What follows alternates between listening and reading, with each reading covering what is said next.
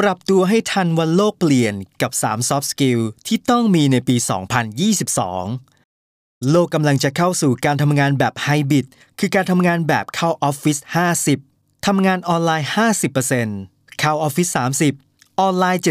70%ไม่ว่าอีก 3-5 ปีข้างหน้าโควิด -19 จะดีขึ้นแล้ว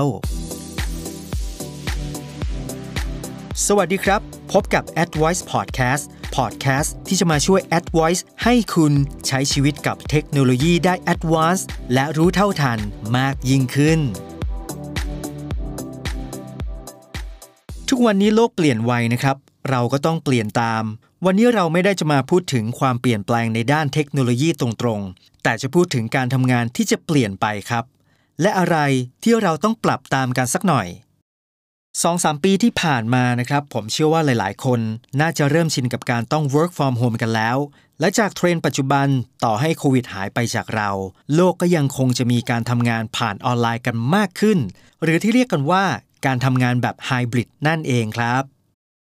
และเราต้องมี skill อะไรกันบ้าง ถ้ายังอยากอยู่รอดในตลาดแรงงาน โดยเฉพาะปีที่ดูจะเป็นหัวเลี้ยวหัวต่อของสถานการณ์โควิด อย่างปี 2022 นี้ครับ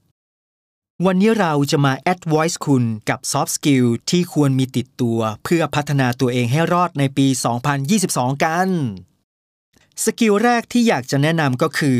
self direct ครับ หรือแปลไทยกันดื้อๆเลย ก็คือการกำกับให้ตัวเองทำงานหืมฟังดูเหมือนง่ายใช่ไหมล่ะครับ ก็แค่บอกให้ตัวเองทำงาน แต่แต่ถ้าเป็นช่วงเวลาที่ทำงานกันอยู่ในออฟฟิศบรรยากาศหลาย ๆ อย่างมันก็ช่วยให้เราบังคับตัวเองได้แหละครับ ว่าเราควรทำอะไรอย่างไร เพราะว่ามีเพื่อนหรือหัวหน้าคอยดูเรานั่นเองนะครับ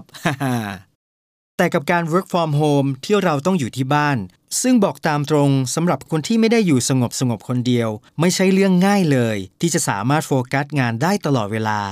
ยิ่งถ้าไม่มีพื้นที่ทำงานจริง ๆ จังๆ ต้องทำงานที่โต๊ะอาหารหรือห้องนอนยิ่งพาให้ใจเรา ล่องลอยง่ายกว่าเดิมไปอีกครับ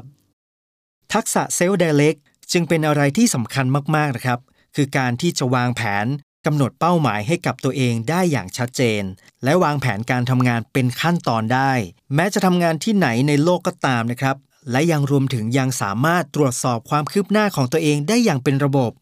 โดยการฝึกง่าย ๆ ครับ อาจจะเริ่มด้วยการใช้ to do list เข้ามาช่วย คือตั้งเป้าตั้งแต่ตื่นกันไปเลยนะครับว่า วันนี้จะทำอะไรบ้าง บันทึกเป็น to do list และค่อยๆทำทีละ list แล้วค่อยๆ ติ๊กออกทีละอย่างเมื่อเสร็จสิ้นครับ หรือจะใช้เทคนิค time boxing ก็ได้นะครับ โดยการแบ่งงานเป็นหลายๆ ส่วนกำหนดเวลาทำชัดเจน จนทุกๆ ชั่วโมงว่าต้องทำอะไร เช่น แบ่งเป็นงานสำคัญและด่วน งานสำคัญแต่ไม่ด่วน งานด่วนแต่ไม่สำคัญ งานไม่สำคัญและไม่ด่วน อืม แล้วก็ล็อกเวลาให้ตัวเองจัดการทุกอย่างไว้เลย อันนี้ก็ช่วยได้เยอะเลยนะครับ Data Analytics ทักษะการคิดเชิงวิเคราะห์ ยุคนี้ Data ไม่ได้ไกลตัวนะครับ เราไม่ต้องพูดถึง Big Data หรืออะไรที่ยิ่งใหญ่เกินตัว แต่ Data เล็กๆ น้อยๆ ใกล้ตัวที่จะช่วยให้เราทำงานได้ง่ายขึ้น นั้นมีอยู่รอบตัว ต้องเลิกหนีและลองหัดนำมาใช้อย่างสร้างสรรค์กันดูแล้วล่ะครับ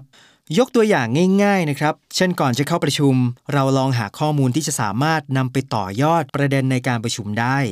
โดยการหามาแล้วมาตีความ สรุปและนำเสนออย่างสร้างสรรค์ เพื่อให้ทุกคนเห็นภาพได้อย่างชัดเจน และสามารถต่อยอดได้ skill ต่อไปคือ constructive communication สื่อสารยังไงให้สร้างสรรค์ในยุค work from home คำที่เราน่าจะได้ยินกันบ่อยๆ มาก คงจะเป็นเห็นจอไหมครับ ได้ยินไหมครับแน่ๆเลยนะครับผมว่า